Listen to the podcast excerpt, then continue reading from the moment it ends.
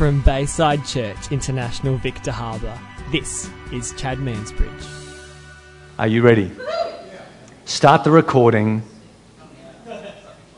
Start the clock, that's right. Start the clock now. Actually, I might have to take a tone back in my, in my, uh, in my tone because I actually I want to do like a teaching today. But I can still do that energetically, can't I, Rob? I'm sure I can.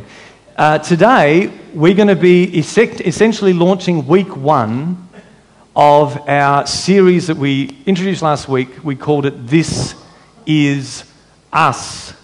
This Is Us. We're going to look at seven core identity pillars. I'll mention the reason for that later. This is our winter teaching and preaching series. And today, we're going to start part one looking at the subject of the church being God's garden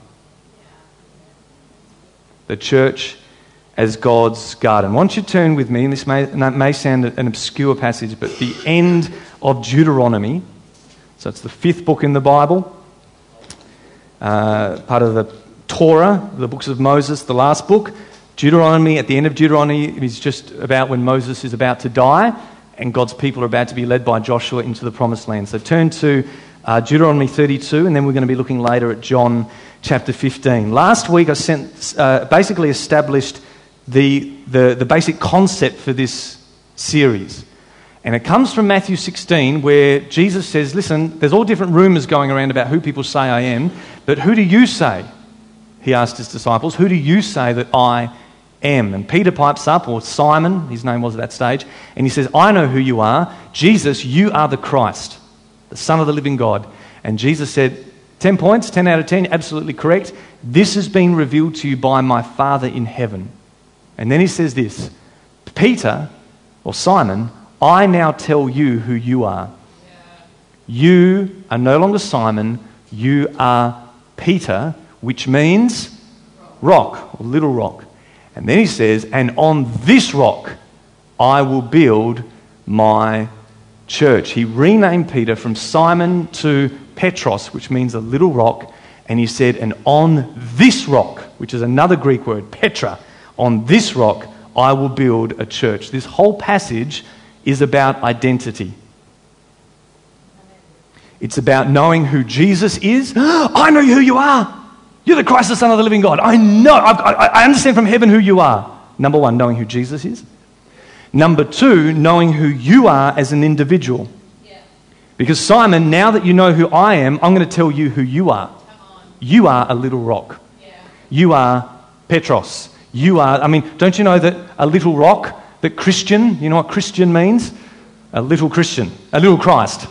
Okay, little Christ. So the same concept here. You are a little rock. Now that you know who I am, I want you to know, Simon, who you are. And now that you know who you as an individual are, I want you to know that I'm going to build a community of you the church, and I want to describe to you what that community is going to be like. It will advance against the powers of Hades. And I made the interesting point last week that while this is the first time in the New Testament that the word church is used, as a preacher, I have to impress you, make you think I know Greek, okay? I don't really, but the word's ecclesia. It's the first time in the New Testament the word ecclesia is used. I will build my ecclesia, it's not an unfamiliar term to Jesus' audience. Because for about 250 years, these Jewish people had their Hebrew Bible written in Greek. And in that edition of the Bible, for 250 years, they had the word ecclesia appear over and over again, at least 100 times, mostly by Moses.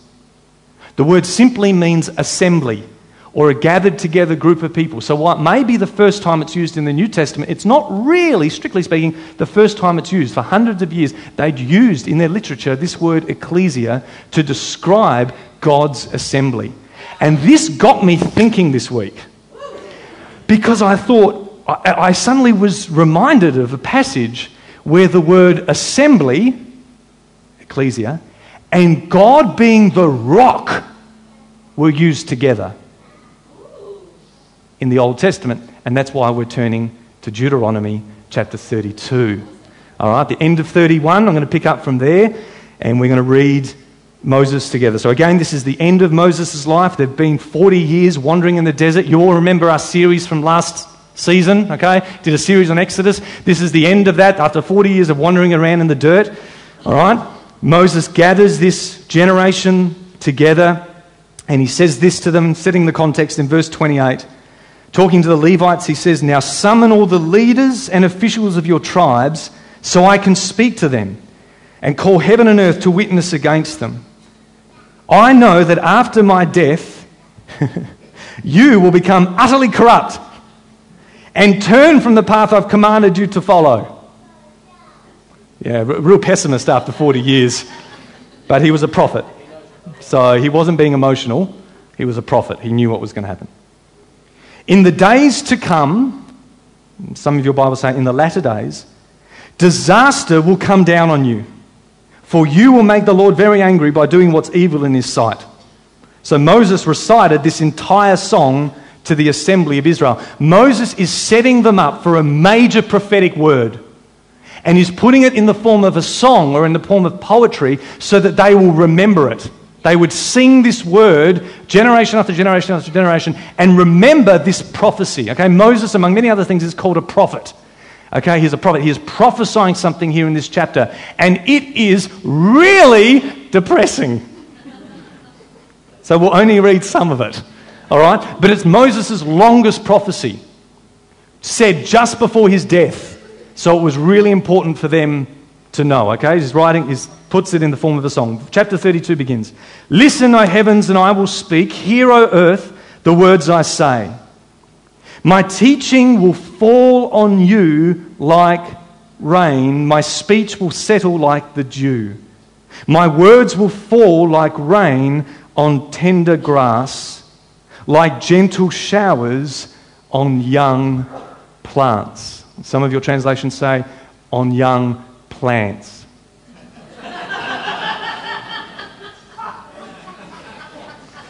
Just thought I'd throw that in. Interesting. See this imagery. Moses is talking to the congregation, the assembly, the ecclesia, and he refers to them as plant life.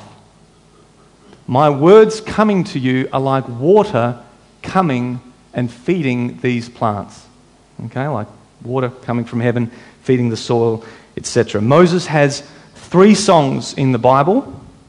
The first one he sung when they came out of the Red Sea. A lot of celebration. Woohoo, that's awesome. The second one is in Psalm 90, which apparently is credited to Moses.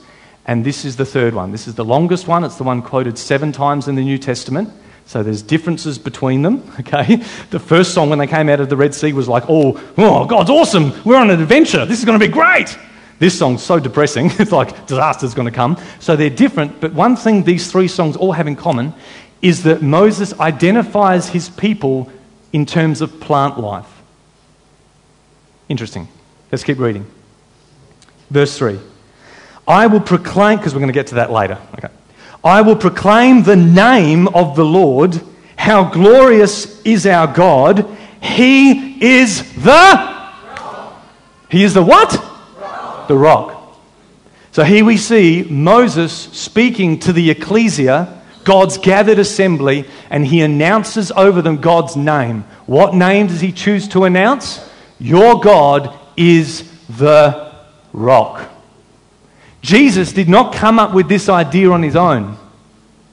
That my assembly of people, my church that I will build, would be building, will be built on the rock of the revelation of who I am. Moses prophesied that back in Deuteronomy. He gathered his church together, the assembly, and said, Your God is the rock. Oh, you can get a little bit more excited. I don't know. You don't have to. Okay. As you keep reading, we're not going to read all these verses because this is just an intro, but as you keep reading over these next few um, verses here, uh, verse 5 through to 14, Moses calls Israel or calls God their father. Okay, it's the first time God is specifically called Father in the Old Testament. He describes his people as the apple of his eye. As he talks, he talks about them as God being an eagle that carried them on his wings. And he intermingles this amazing creation language. He echoes the language of Genesis 1. Because he said, I found you in a barren land. It's the same word used in Genesis 1 1. The heavens and earth were without form and void. He said, I hovered over you. It's the same word in creation where it said the Spirit hovered over the waters. So he uses this creation language to speak to them. It's amazing. And he speaks about how generous God will be to them. Because remember, this is prophecy. He's predicting their future.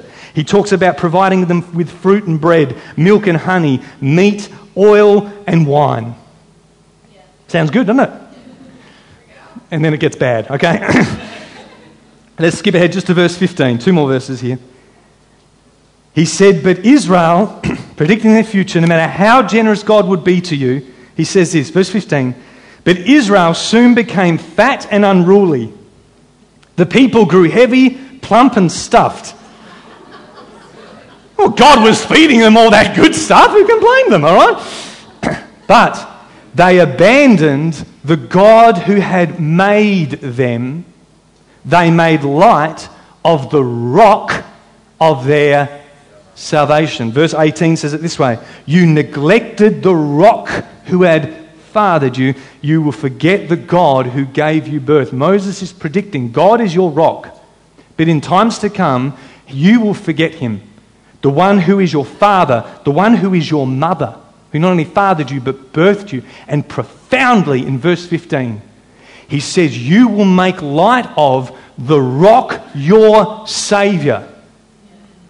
What is the Hebrew word for Savior?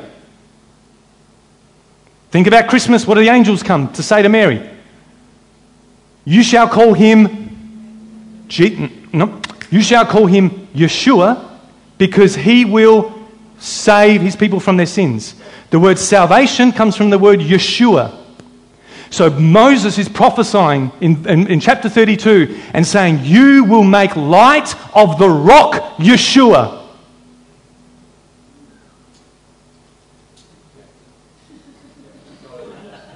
Is that, is, that, is that okay? Is it okay that 1400 years before Jesus comes, Moses prophesies, You're going to neglect the rock Yeshua?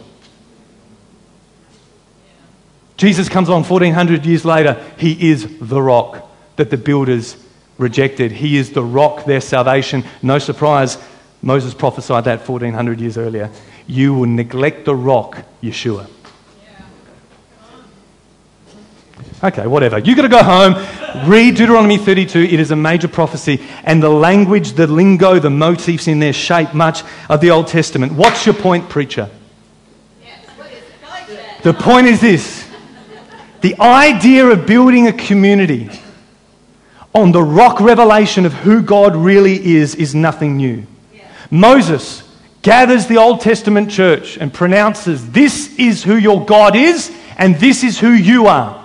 You are the apple of his eye. You are like tender plants. You are the children that he has born. He proclaims God's identity and he proclaims their identity over them. Jesus comes along 1400 years later and says, I will build an assembly and it will be built on the rock revelation of who I am and coupled with that, the rock revelation of who you are. On this rock, now that you've seen who I am, I want you to know who you are on the rock revelation of identity. I will build a community. This passage is all about identity, my friends. Identity, embracing his identity, and embracing our identity is absolutely essential. And so, we are doing a series on our identity in Christ.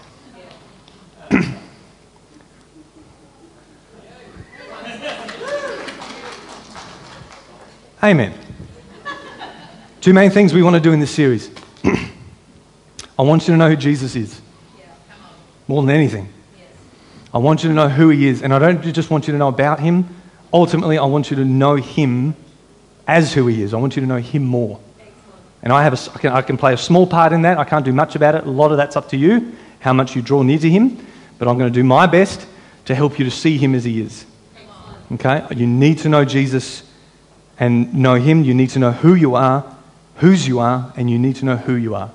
You need to live knowing who He is, and you need to walk in the revelation of who He says you are. And specifically in this series, because there's many ways we can approach this whole subject of identity heaps, heaps and heaps and heaps. But specifically, I want to use the images that are very key, particularly to us here at Bayside. Back in 2014, our eldership went away and we workshopped an idea that the Lord had put on my heart. I asked our team, I said, listen, let's write down a lot of the key prophecies that God has given us as a church. What does God say about Bayside? Let's write down, secondly, a lot of the things that we are known for as a church. What is our current reputation?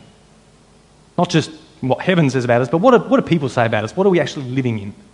And thirdly, let's write down what we want to see Bayside become. Okay, let, let, us pitch past, present, and future. What is God's vision for us or picture for us? And as a result of that workshop, we walked out using Proverbs 9 with seven core pillars that we stand for as a church. Every church is or should be built on the rock solid foundation of Christ and who he is. But you can have two slabs next to each other in a, in a you know, land development, two, two slabs of concrete, and they can look identical because they've got the same foundation. But once you start putting the framework up, this house is a one story house. This house suddenly is two, but the same foundation. This one has one bedroom, this one uh, bathroom, this one has three. And you can tell that because of the infrastructure that is put into place. So the slab may be made of the same stuff, but each local church has distinct pillars that say this is who we are, and it makes us different from others. Not better than, this is just the prophetic purpose upon this church. And so, because of that, I want you to know who you are. I want you to know who Jesus is first and foremost. But we also, the reason we, have chosen uh, seven particular identities is because we feel that they have particular prophetic pertinence to us here at this local church. Okay, and so I kind of want to bring in general truth and then specific, hey, Bayside, this is who you are truth. Okay? That's where we're going. Have you found John 15? Have I, have I told you to do that yet? okay. Turn to John 15. First identity we're looking at today is that we are God's garden. We are God's garden. We're going to ask ourselves what does this identity teach us about God or Christ? What does this identity teach us about ourselves, and how does that shape our view of church, and specifically here at Bayside? John 15 is set in the context of Jesus in Jerusalem, the capital city of the day for his people, Israel people. And uh, they're having a Passover meal. They're having what we call the Last Supper, but for them, they just knew it as a, as a Passover festival that they did every year. He's basically having a lamb roast with his mates and some nice Shiraz. And um, that's what we're going to read. There are many, many scriptures I could use to talk about us being God's garden, but I just really felt God put this one on my heart this week, okay? In fact, my life verse, if you're allowed to have one of those, my life verse that when I was dedicated as a baby in my church, when I, when I was a baby, a older lady prophesied over me and spoke Isaiah 58, 11 and 12. Isaiah 58. My personal ministry is called I 58 12 because of that. But Isaiah 58 says this, among other things. It says, God will guide you, He will strengthen you, He will satisfy you, and you will be like a well watered garden whose spring never fails to bubble forth. That's like a life verse for me. So I could have used that one, but I'm not going to. I'm using John 15, okay? that was just for free. John 15. I'm going to read, I'm reading from the New Living. Um, if you've never seen me preach before, I like to do what um, Paul encouraged Timothy to do in the Bible read scripture, preach it, and teach it. And so I'm going to do a bit of that today. I'm going to read, I'm going to explain some things, and then I'm going to woohoo, preach, and, and hopefully you're going to holler wave some hankies or something. All right. Chapter 15, we don't have chandeliers here, we've got downlights, so you can't really hang from anything. But anyway, okay, verse 15. Chapter 15. Jesus speaking, I am the true vine, and my Father is the gardener, or the vine dresser. Some of your versions say the farmer. Keep reading. He cuts off every branch that doesn't produce fruit and prunes the branches that do bear fruit so that they will produce even more. You have already been pruned for greater fruitfulness by the message I've given to you. Remain in me, and I will remain in you. For a branch can't produce fruit if it's severed from the vine, and you can't be fruitful apart from me.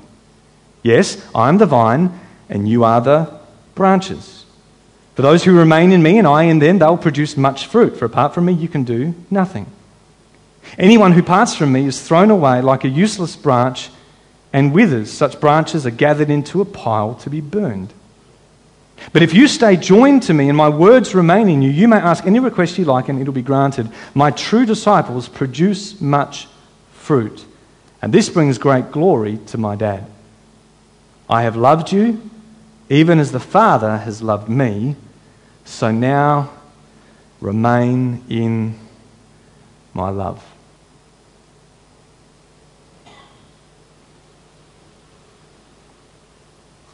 I'm hoping today you leave knowing that this is an entirely encouraging passage of Scripture.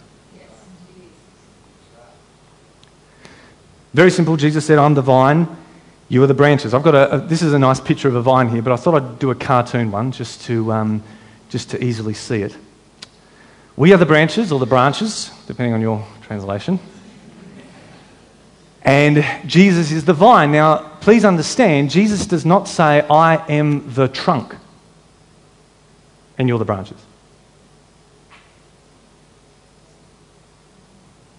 He doesn't say, I'm the root system, and you're the branches. He says, I am the. He is the whole thing. He is that whole thing. He is the trunk. He is the root system. He is the branch, the leaves, the fruit, the cordons, the canes, the tendrils, all those little fancy terms that you have with a vine. He is the vine. That picture, as you're looking at it there, stump, root system, branches, that is what Jesus is saying. That is me. And you are the branches within that big picture of who I am. This is a collective metaphor. It's like how we say God, uh, Jesus, uh, uh, the church is the body of Christ. It is the body of Christ, and we have many parts.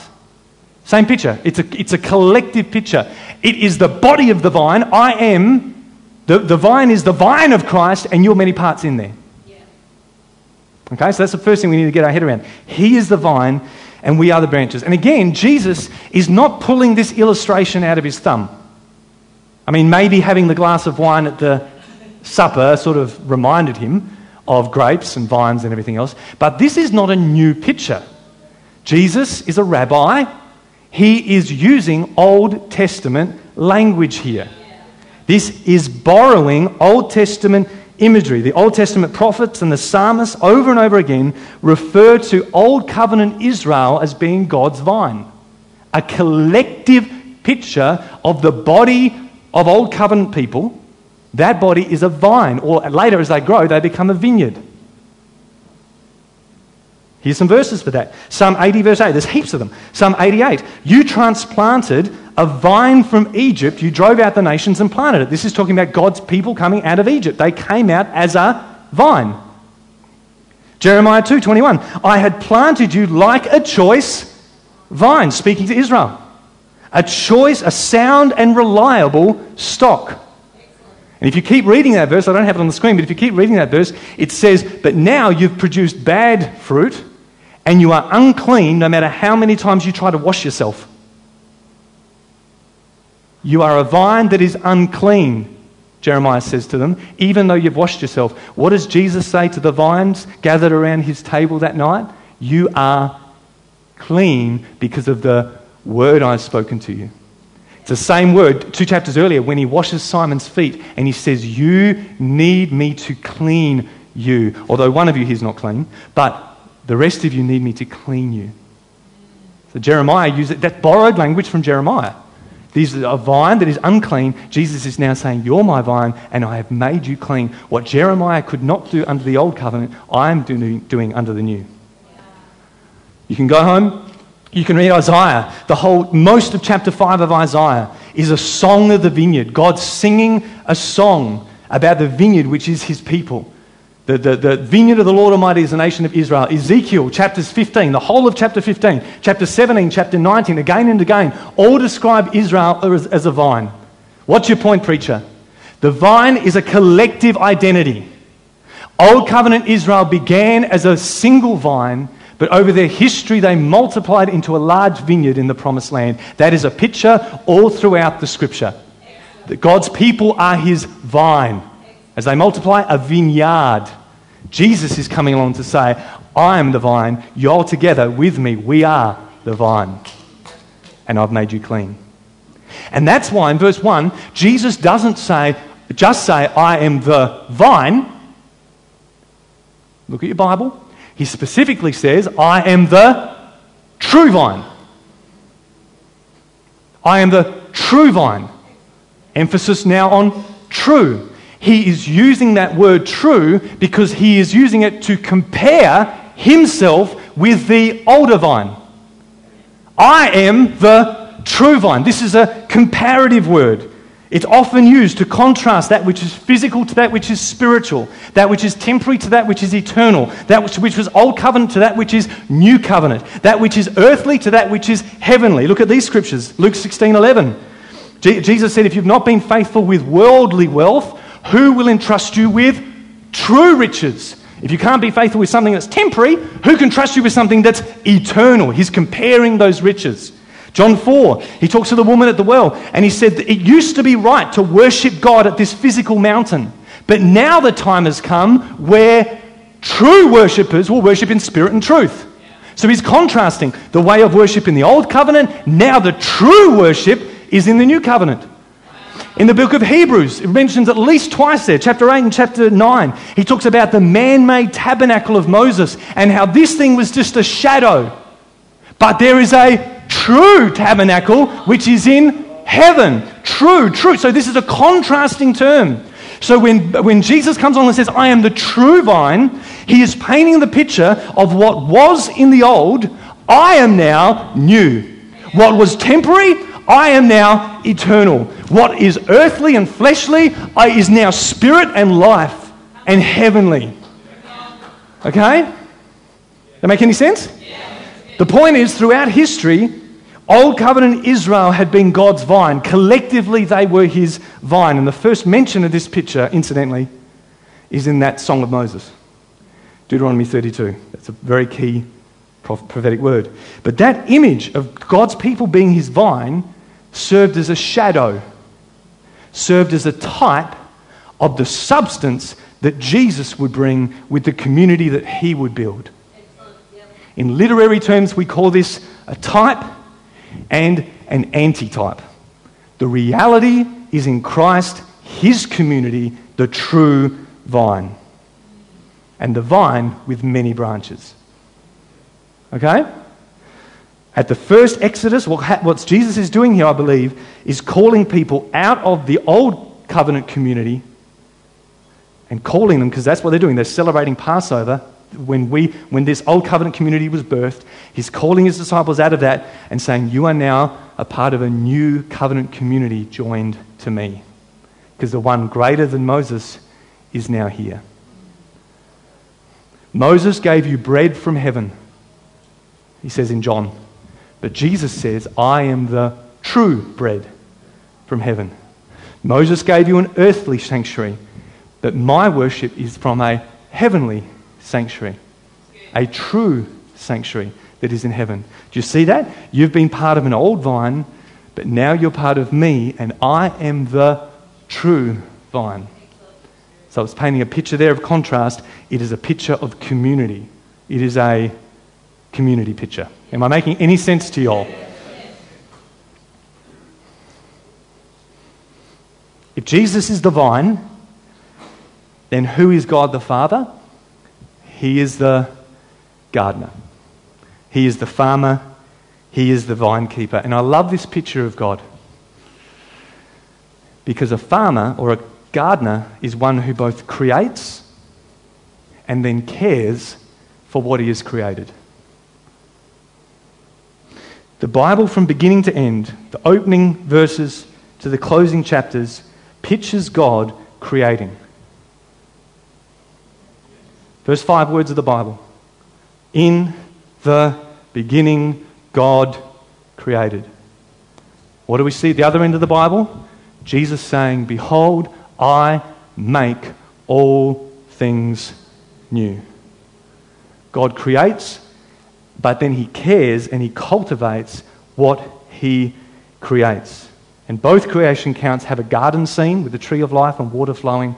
And as I said before, it's profound to me, and, and you can take this or leave it, I don't care. But when Jesus rose from the dead and the women went looking for him, they went to the garden to find him and they saw a man that was Jesus, but they mistook him for what? A gardener.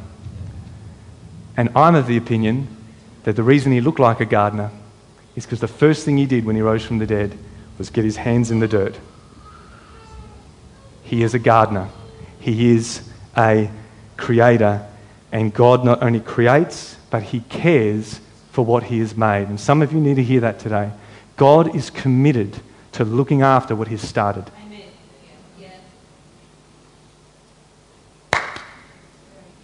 God is committed to caring for what he has begun. For I'm convinced of this he who has begun a good work in you will carry it through and complete it. God is committed to caring for what he is started. He is committed to the growth and prosperity of his garden, adding what is helpful and removing that which is not.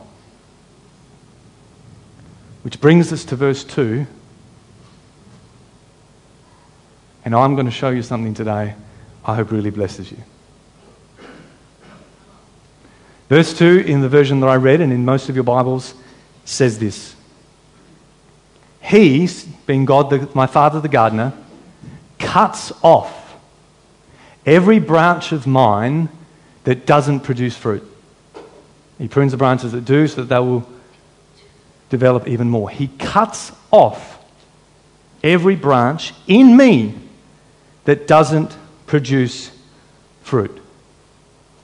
Are you ready to look at this a bit closer? Would you like to? You don't have to. You can go home if you like. I'll just leave it hanging. This rendering makes a lot of sense when you consider the way that God dealt with people in the Old Covenant era. You go home and you read Isaiah chapter 5, the Song of the Vineyard, and God says to them, I planted you, I built a wine press, I built a watchtower, I watered you. This is all the language that Jesus borrows 1400 years later. It all comes from Isaiah, or 1,000 years later, whatever. 500, 600. He, I'm no good at maths, okay? Um, uh, he says, I built this beautiful vineyard, but when I came looking for fruit, it was bad fruit.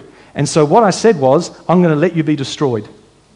Cut you down, burn you up, that's it. So that's the way God, through the prophets, spoke to his people when they didn't produce good fruit.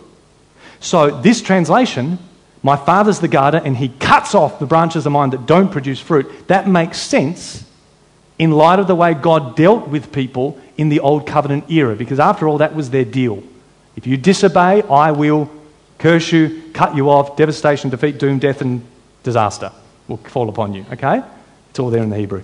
So he, this what, is what he said. So this rendition makes sense. But here's the thing when you read something in the scripture and it doesn't sit that well with you for what you know of Jesus in the new covenant.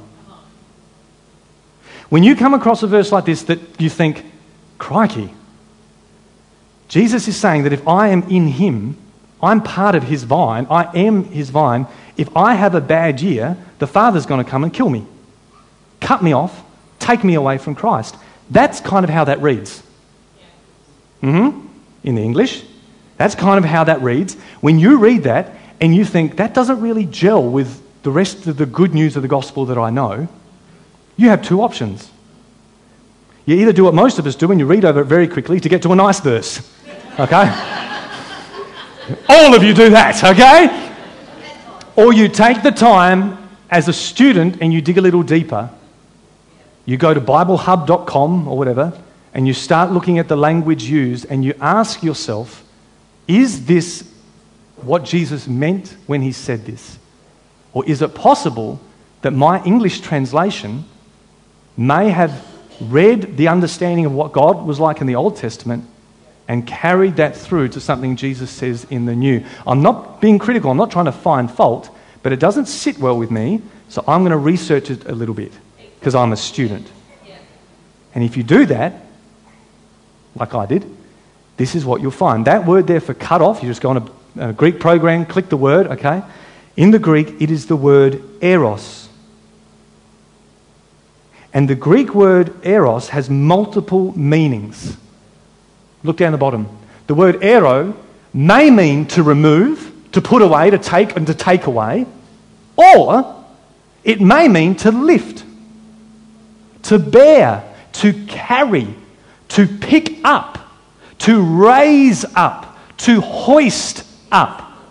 Two quite different connotations.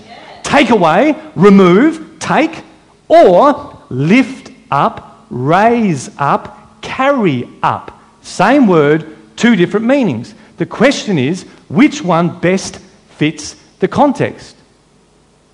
Let's look at how this word is used in other parts of the Gospels. Mark chapter 2. Some men came bringing to him a paralyzed man carried by four of them. That's that same word. He wasn't. What happens when you carry a man on a mat? Four of you are lifting him up off the ground to help him. What did Jesus say to this man? I say to you, get up, pick up your mat, and go home. And we see as you read the rest of the story, he picks up his mat and he starts walking because the Pharisee's saying, Hey, well, how come you're picking up and carrying your mat? So that word can mean pick up off the ground and hold it close to you. Luke 9. Afterward, after Jesus fed the 5,000, the disciples picked up 12 baskets of leftovers. Acts chapter 9, Acts chapter 20, verse 9. Eutychus, a young man, was sound asleep in a window while Paul was preaching. He fell to the ground from the third story and was picked up dead. Can you picture that in your head? What happened? They run downstairs. He is in the dirt, not in a good condition. What do they do? They cut him off and remove him. No, that's no, that would be a bad English use of that word. So the translators know. They picked him up. They picked up the pieces of leftovers off the ground. They picked up off the ground the mat. They picked up their friend. Is it possible? Does it not fit the character of Jesus better as you know him and the nature of the new covenant? That when I am intricately impa- uh, joined with Christ as a part of his vine, if I have a fruitless year, does, is it the nature of the Father in the new covenant to come and say, You've had a bad year, I'm going to cut you down and kill you? You're out of Christ. Or is it the nature of the Father to come to a fruitless branch and pick it up? The Passion Translation. Brian Simmons, the Passion Translation, picks this up, so to speak. He puts it this way The farmer who tends the vine is my father. He cares for the branches connected to me by lifting and propping them up. You see, if you're a good gardener and you have a vine, okay, you've got a McLaren Vale, Willunga, you've got a vine, it's healthy, good soil, good rain, all the branches are producing fruit except one of them. Is there a problem with the vine? No. That branch needs extra attention. And why doesn't a branch bear fruit when all the other branches around it are? Because that branch is either broken or I believe what makes branches fruit is the sun. In September, we're going to drive through McLaren Vale, Willunga, it's going to be lit up with flowers because vines bud their flowers in spring, but the fruit grows over summer. Because what vines need to be fruitful is a hang of a lot of sun.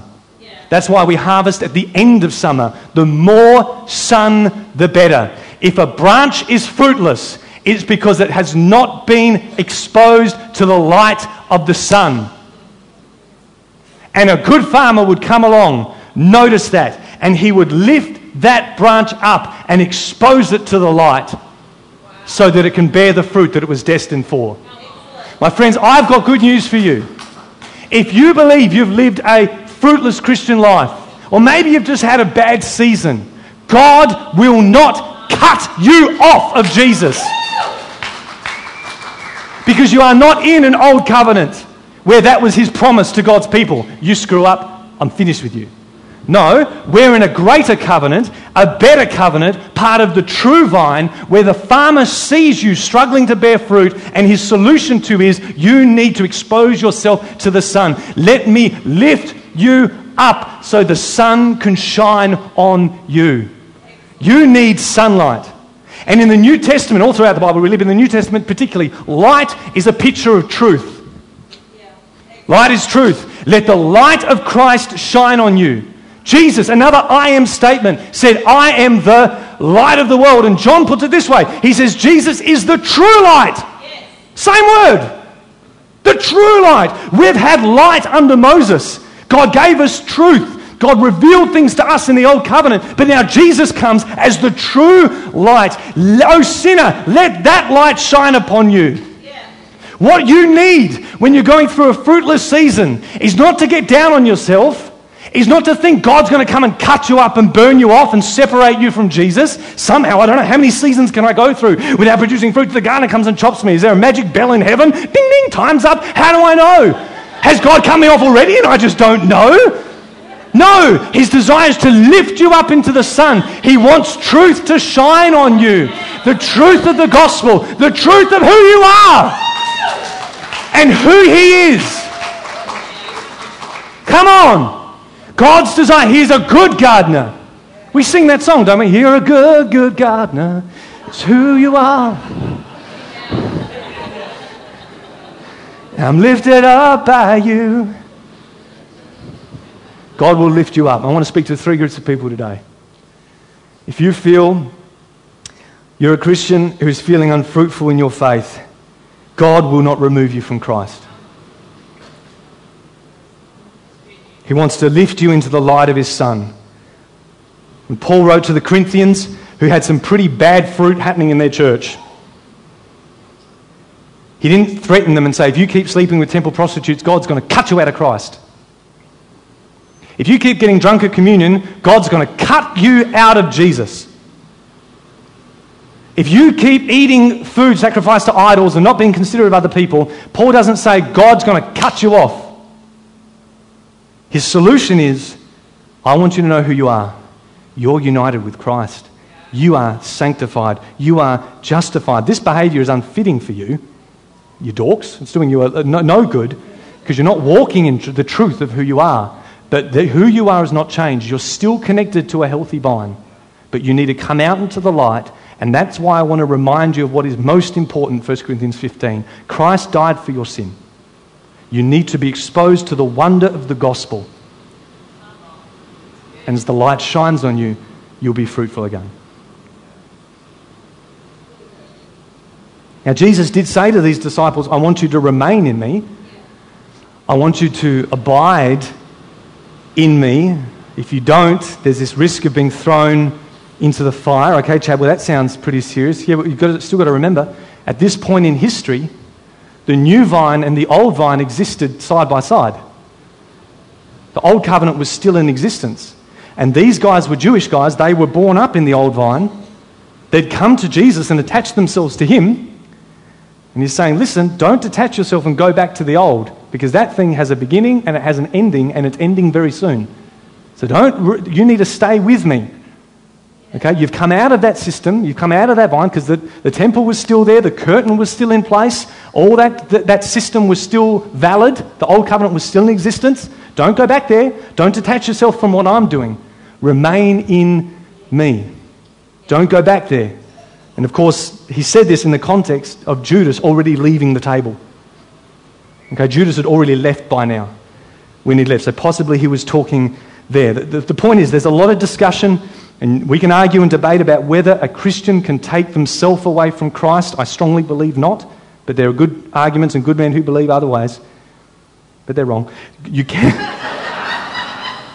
I believe you cannot remove. Now that the old covenant doesn't exist, I believe that doesn't. You can't remove yourself from Jesus. You can debate that, but this is what you cannot debate.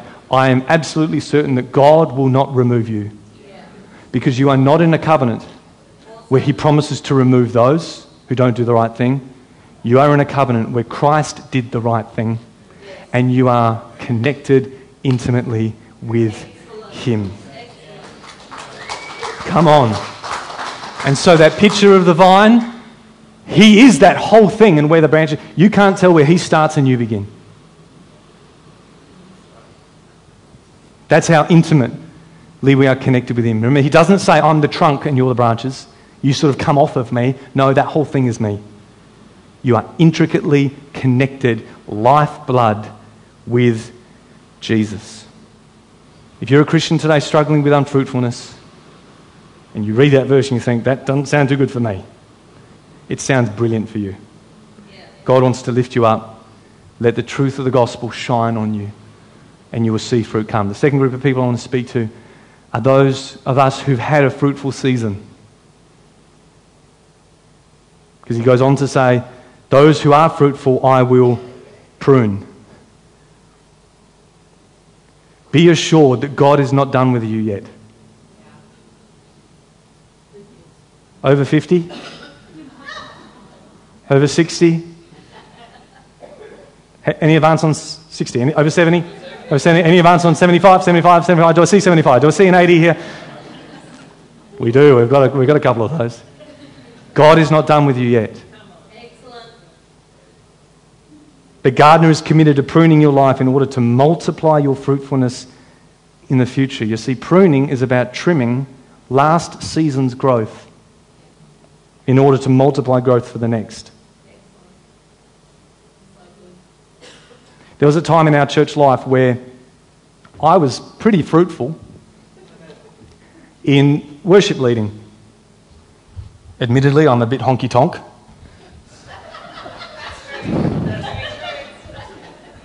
But for a good few seasons there, I was bearing fruit in this area. Leading worship, singing, playing the keyboard. But that season of growth, that evidence of, oh, that's what Chad bears fruit in, there came a time where that had to be pruned off so that other sprouts could come out. And that ministry could grow with others, and my growth could go in another area and produce better fruit elsewhere. And some of you know what that's like. You've had fruitfulness in ministry or life in a different area, and now you're not manifesting it. You're not in that zone anymore. And for some of you, you feel like that's a struggle because we've tied our identity to our fruitfulness. Okay?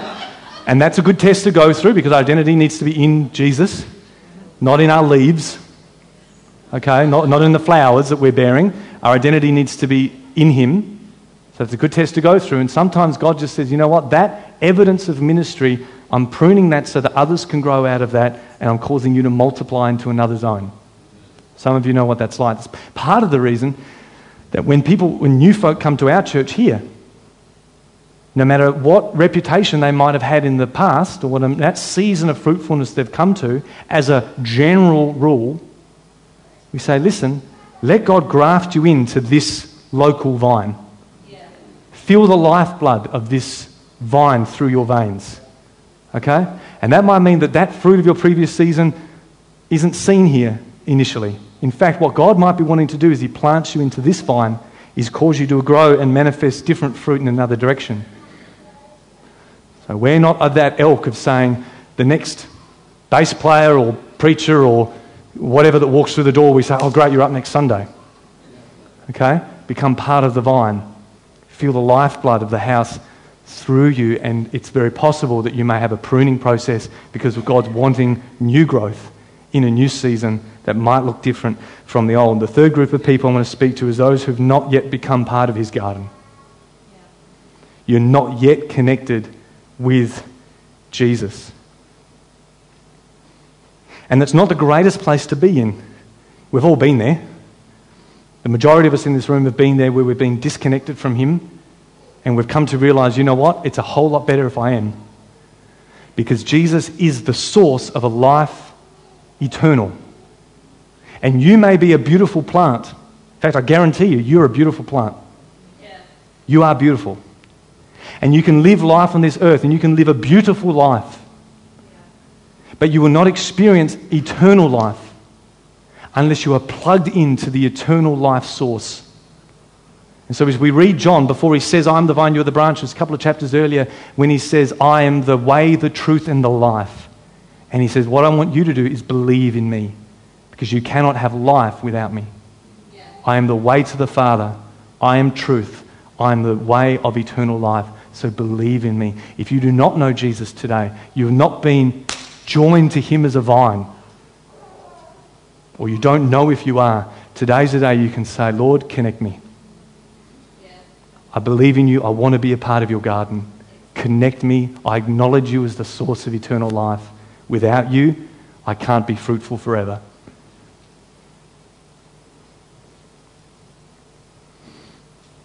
Finishing up, our growth pillar.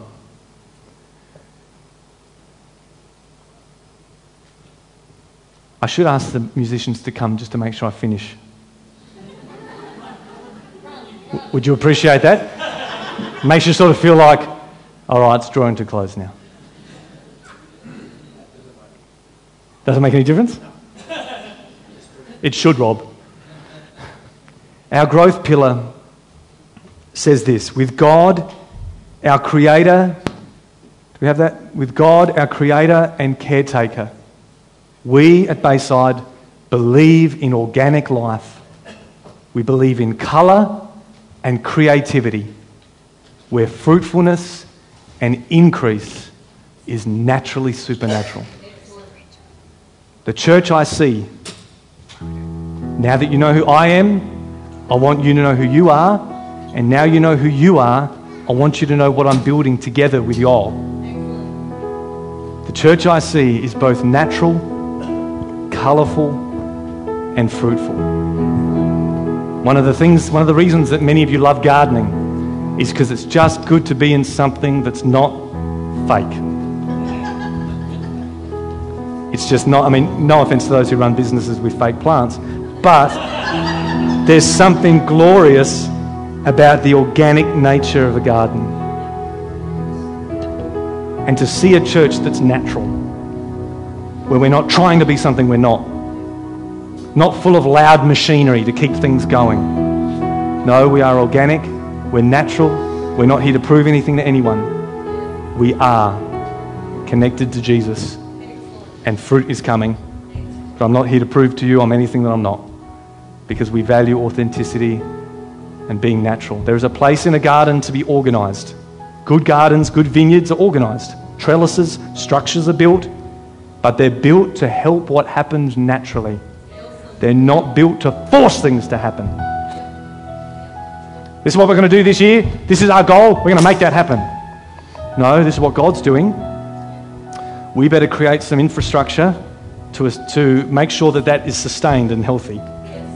We believe in natural, organic life and ministry. All right? Organized, but not an organization. We're an organism. Natural, organic. I believe in a church that is colorful, where we are works of art. And all of you have a unique color blend. And that's a good thing. Years ago, Louise had a prophetic picture in a, years ago about a garden and all different flowers, and she said she saw one red one standing up. And she felt like that red flower was like, I feel like the odd one out. Well, you all are the odd one out because you all have a unique colour to add to the garden. We believe in colour, we believe in creativity. So, for goodness sake, be natural and be yourself and be your best self. Amen. And we believe, I see a church that is fruitful. Fruitful in character, because the fruit of the Spirit is love and joy, peace, kindness, self control, brotherly kindness, etc., patience. I believe in a church that is fruitful. I believe in a church that has, whose leaves are for the healing of nations and whose grapes produce wine that brings great life. I believe in a church that is fruitful. It's a hard comedy to watch. I love it because I think it's hilarious, but it's also very painful to watch ABC's Utopia. Has anyone watched that? The whole, the whole television program is, is based upon a government workplace where nothing gets done. It's all talk, it's all theory, it's all ideology, it's all fluffing around. A lot of people are doing a lot of things, but nothing actually happens at the end of the day. it's hilarious, and it's painful. I want to live a fruitful life. I want to live a fruitful life. I want to be not all talk and no action, but fruit that is substantiated. And if you have a sense that, you know what, if I was to audit the fruit in my life, I know I've got a sense that there can be more. Well, number one, get yourself into the light. Remind yourself of who He is, remind yourself of who you are. And allow and be happy with seasons of pruning. Because it might just be a season of pruning you're going through. Because God's wanting to open up new growth in you. Any of that helpful this morning? Bless you. Once you stand to your feet, I want to pray over you. I am finishing. Leave me alone. I want to pray Ephesians chapter 3 over you. Let's look this, look this on the screen together. And I pray, there it is. When I think of all this, I fall to my knees and I pray to the Father, the creator of everything in heaven and earth. I pray that from His glorious, unlimited resources, He would empower you with inner strength through His Spirit. As Christ makes His home in your hearts as you trust in Him. I pray that your roots grow down into God's love and it keeps you strong. And may you have power to understand, as all God's people should, just how wide, how long, how high, and how deep this love is. May you experience the love of Christ, though it's too great to really understand fully. Then you will be made complete with all fruitfulness of life and the power that comes from God.